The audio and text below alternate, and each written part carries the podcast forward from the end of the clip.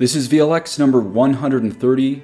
We are in Matthew chapter 21, verses 14 to 22, the mouth of infants. VLX stands for Video Lectio Divina, the Patristic Bible Study, and Ignatian Prayer Series online. God give you his peace, in nomine Patris et Filii Spiritus Sancti. Amen.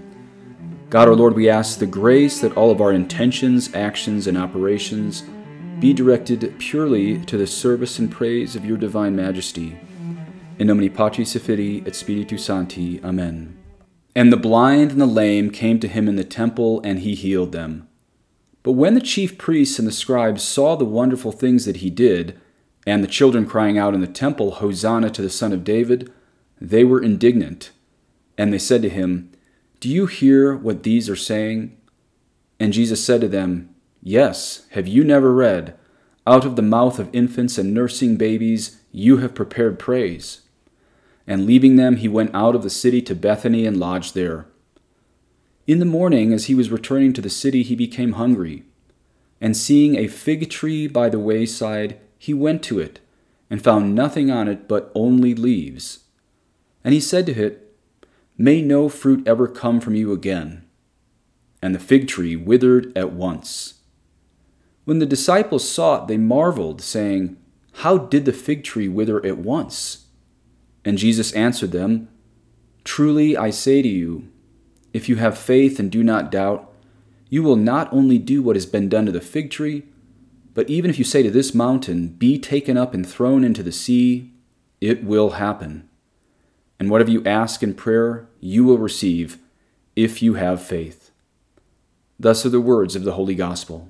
And we're back in the production of VLX here Thank you to all of you who were praying originally for the health of my mother and now, sadly, the repose of her soul. But behind the sadness is some uh, really beautiful things that have happened towards the end of her life and in my family's life that I'm going to share a little bit with later in this podcast.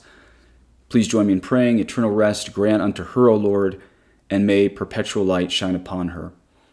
And again, we were overwhelmed in charity with how many people prayed for my family.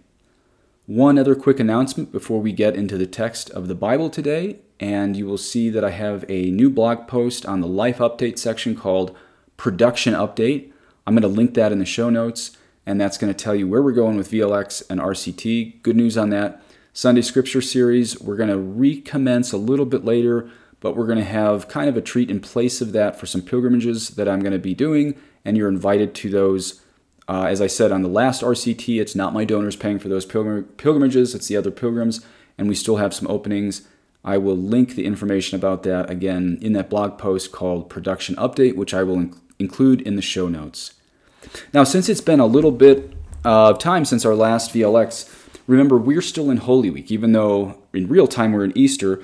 Back in Matthew chapter 21, we are in the first Holy Week here, and I want to remind you what Father Lapide, and again, Father Lapide is this 16th century Jesuit who conglomerated all the church fathers in a nearly infallible, not exactly, but nearly infallible way.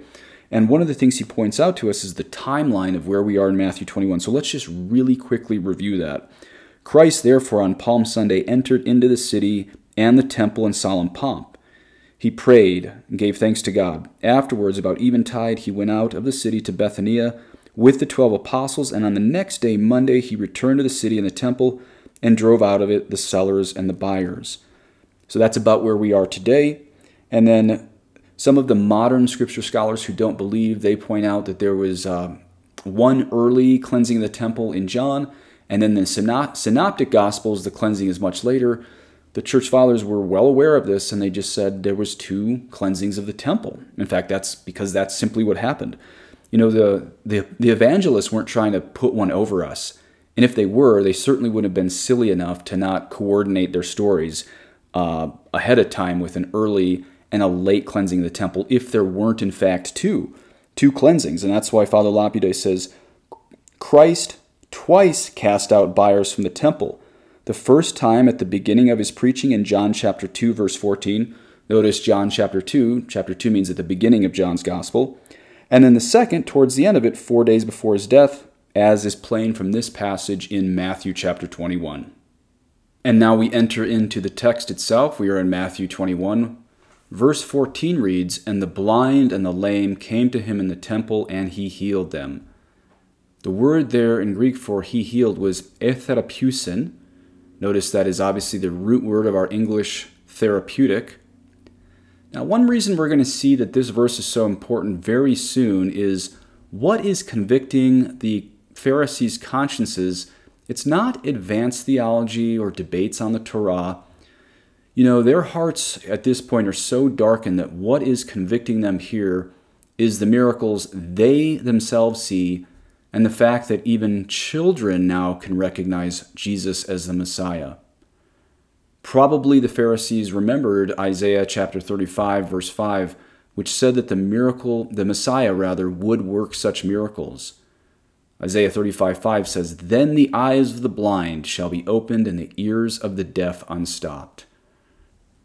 Okay, then the next verse, verse 15, But when the chief priests and the scribes saw the wonderful things that he did, and the children crying out in the temple, Hosanna to the Son of David, they were indignant. So notice right there, we have a repeat, and very rarely do the gospel writers repeat something. But right here, they were repeating what we heard, I think it was in the last VLX, and it was Matthew 21, verse 9. It says, And the crowds that went before him and that followed him were shouting, Hosanna to the Son of David, blessed is he who comes in the name of the Lord, Hosanna in the highest. So the very fact that St. Matthew reminds us of this again is very important. It's, it's making it very clear the Messiah, the longed after one, the only Messiah to the Jewish people, and we will soon learn the Messiah to all the nations, he is now entering Jerusalem. And you think the Pharisees, the religious leaders of the day, would be excited about it, but no, there's a word in Greek there which is eganaktisan. Eganaktisan means they were angry or they were incensed. Okay, and then verse 16. And they said to him, Do you hear what these are saying? And Jesus said to them, Yes, have you never read, Out of the mouth of infants and nursing babies you have prepared praise? Now, there's a few different translations depending on what Bible you're using, but they all pretty much agree that word mouth of infants is there. That's why we name this VLX of today after that. And you know, that's a direct quote from Psalm 8. Psalm 8 is the same numbering uh, that early in the Psalms, whether you're on the Catholic and Orthodox one or the Protestant that unfortunately most Catholics are on. Either way, you're going to find that in Psalm 8. So, what Jesus is saying is, in quoting in Psalm 8, is that these little kids are recognizing the Messiah. These little children, literally infants, are basically calling Jesus the Messiah. Now, let's talk about that verse. How young a kids are we talking about?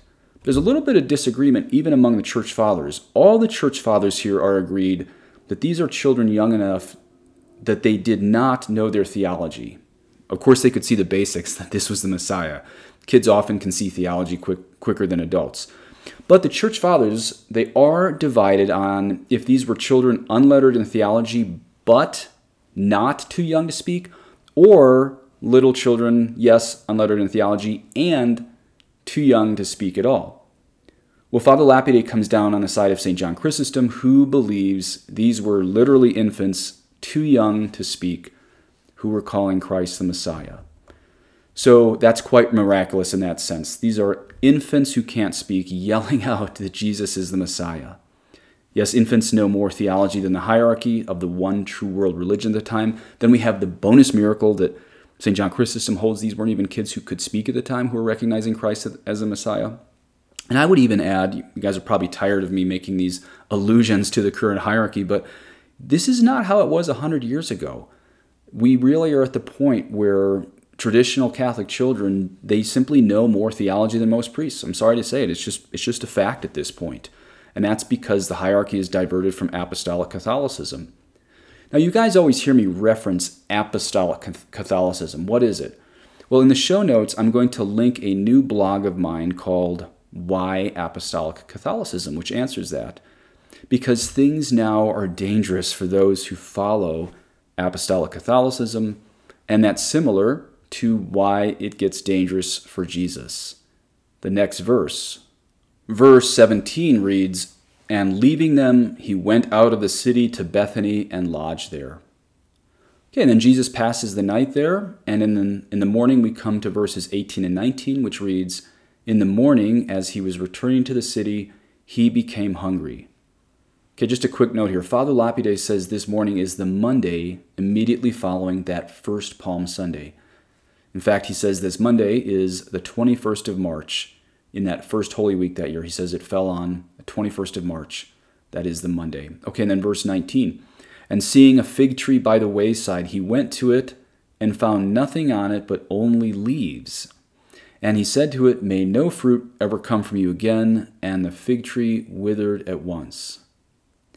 Let's talk about a couple Greek words here. Uh, one is we have a word that we see a lot in the gospel, monon, which just means alone or only. And what was only on that tree? It was only, or monon, only phula. What is phula? Phula is the plural for a word that sounds like something only a couple culinary experts out there might get. What does phula sound like? Well, if you guessed phyllo dough, you're correct. Phyllo, as in phyllo dough, is so called because of its flaky leaves that come off, say, if you're making a Greek baklava or a Greek meat pie. And then another important word here, and we miss this in the English, by the way. In the English, we miss it, but there's a Greek word there called parachrima. Parachrima means immediately in biblical Greek.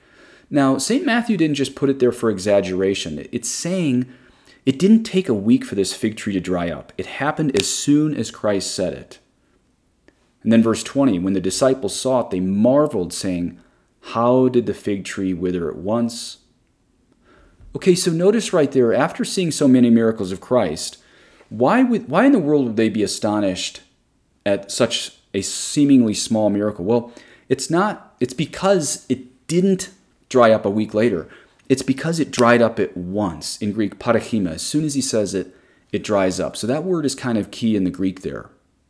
Father Lapide writes Christ cursed the fig tree and dried it up, that he might manifest his power, by which he was able in like manner to destroy and wither up the scribes and the Jews, his enemies, if he wished, and to show that he would shortly suffer the cross and death at their hands, not against his will, but voluntarily. Note that this curse of Christ was not directed at the tree, at the tree per se, but was symbolic, a sort of catachresis. For this malediction only signifies that Christ prayed for evil to befall the fig tree, that is, for it to wither, which is permissible to ask in the case of inanimate things for a sufficient reason, especially for Christ. So is Father Lapide saying it didn't really happen? No, of course he is. He's saying it, it happened historically, but it's also symbolic.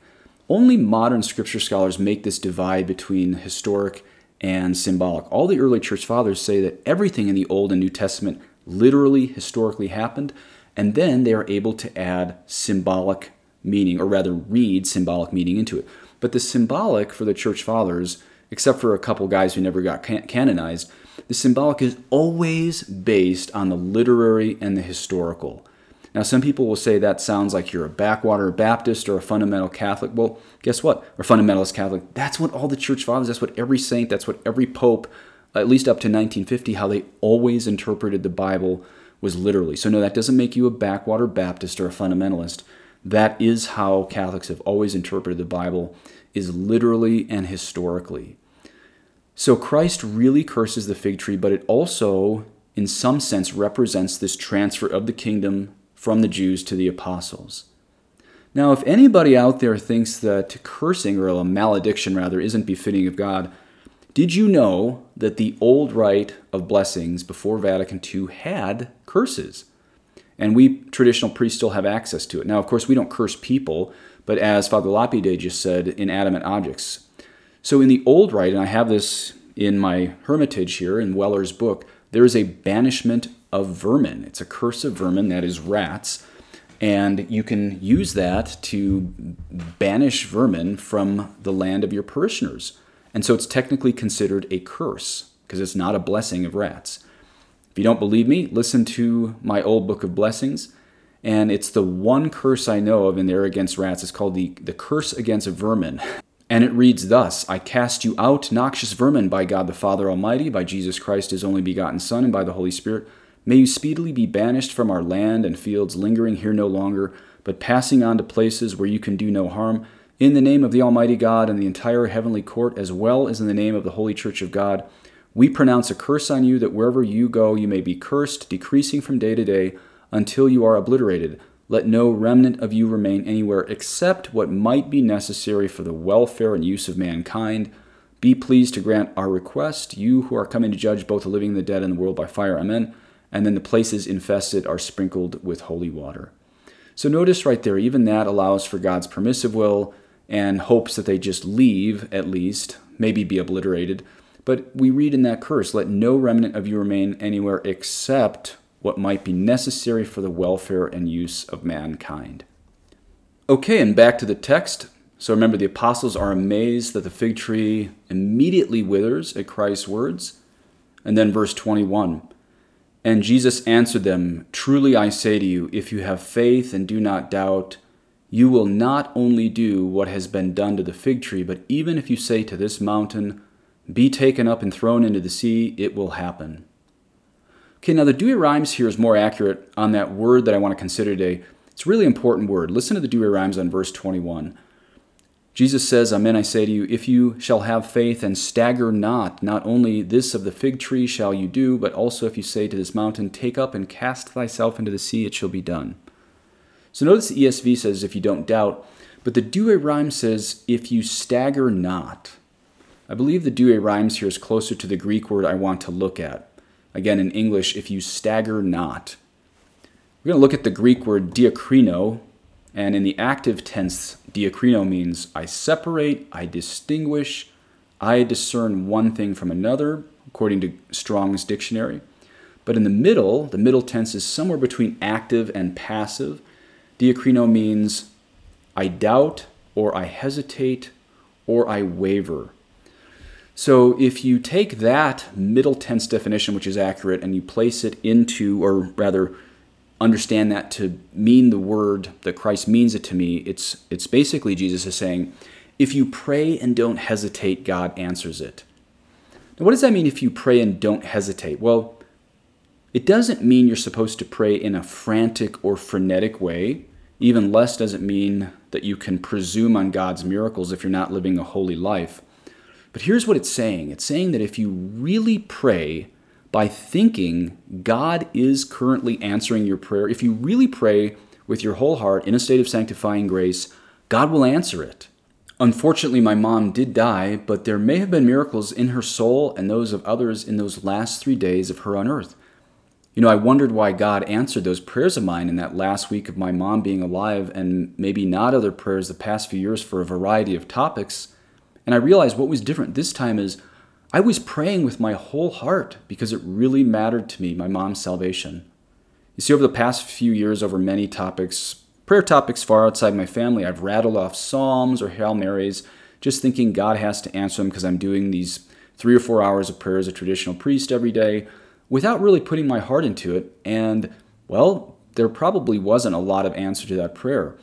But that's probably what Jesus means by not hesitating and being well, being the opposite of such sloppy and presumptuous prayer, I finally let that settle in because I was in an emergency a month ago and I really needed my mom's salvation.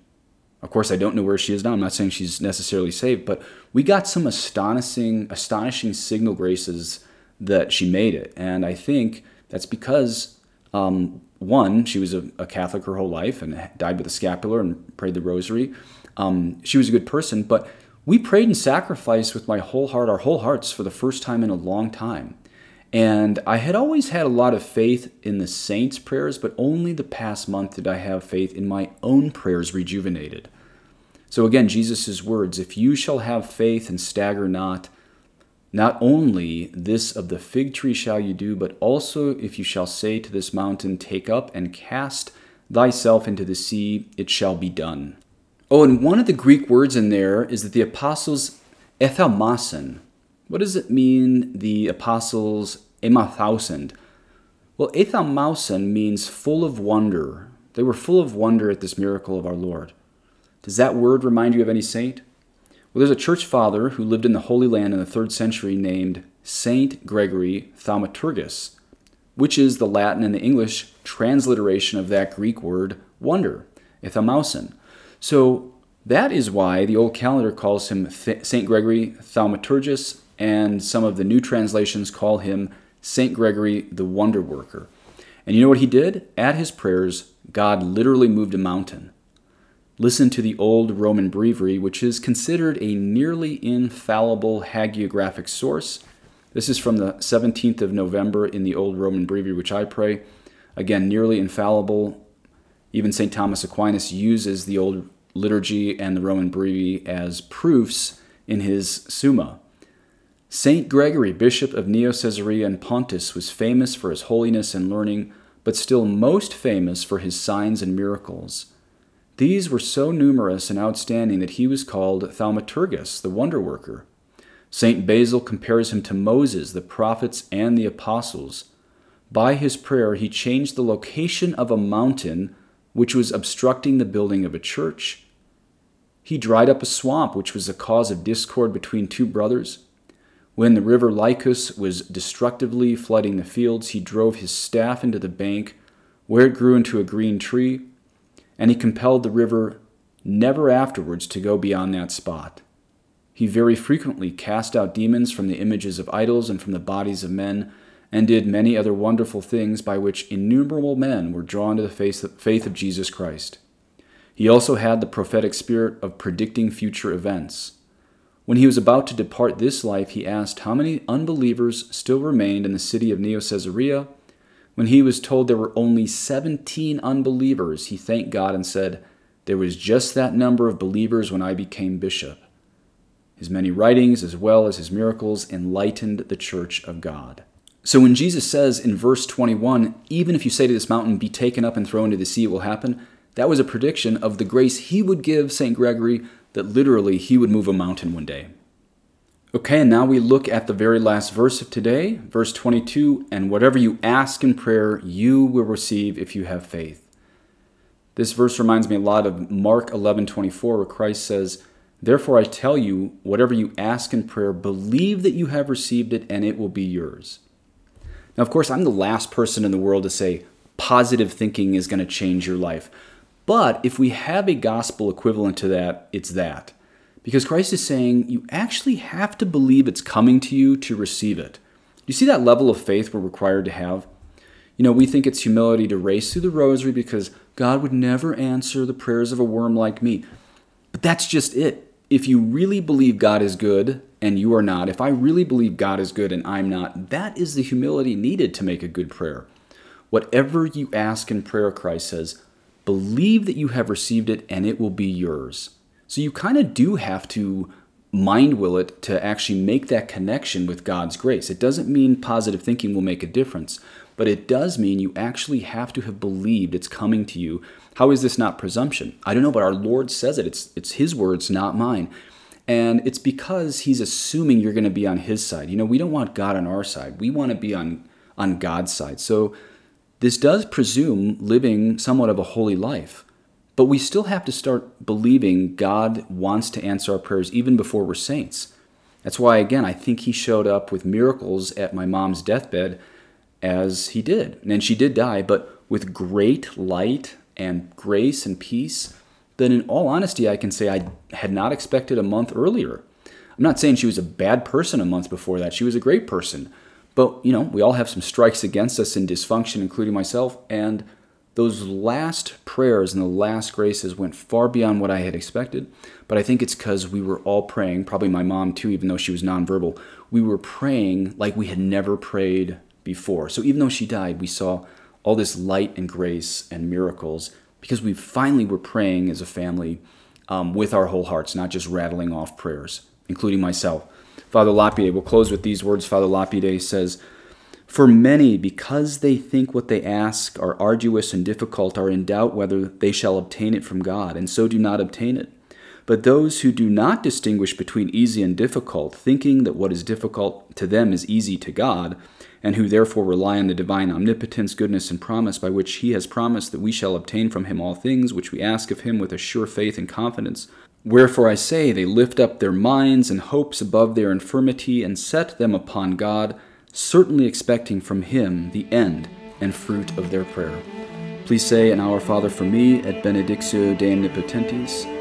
Patris et et Spiritus Sancti, descendet super vos et maneat semper. Amen.